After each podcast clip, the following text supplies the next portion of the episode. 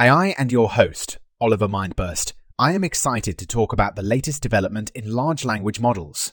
LlamaIndex has added private data access to its already impressive set of features, unlocking even more potential for these powerful models.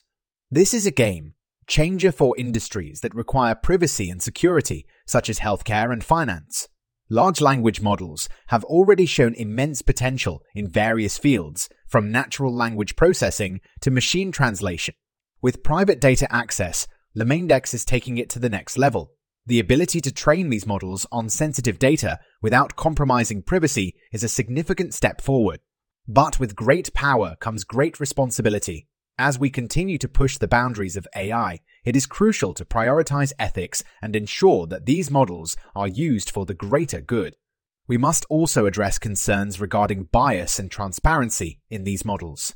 Overall, this development is an exciting milestone in the world of A I, and we can't wait to see what the future holds.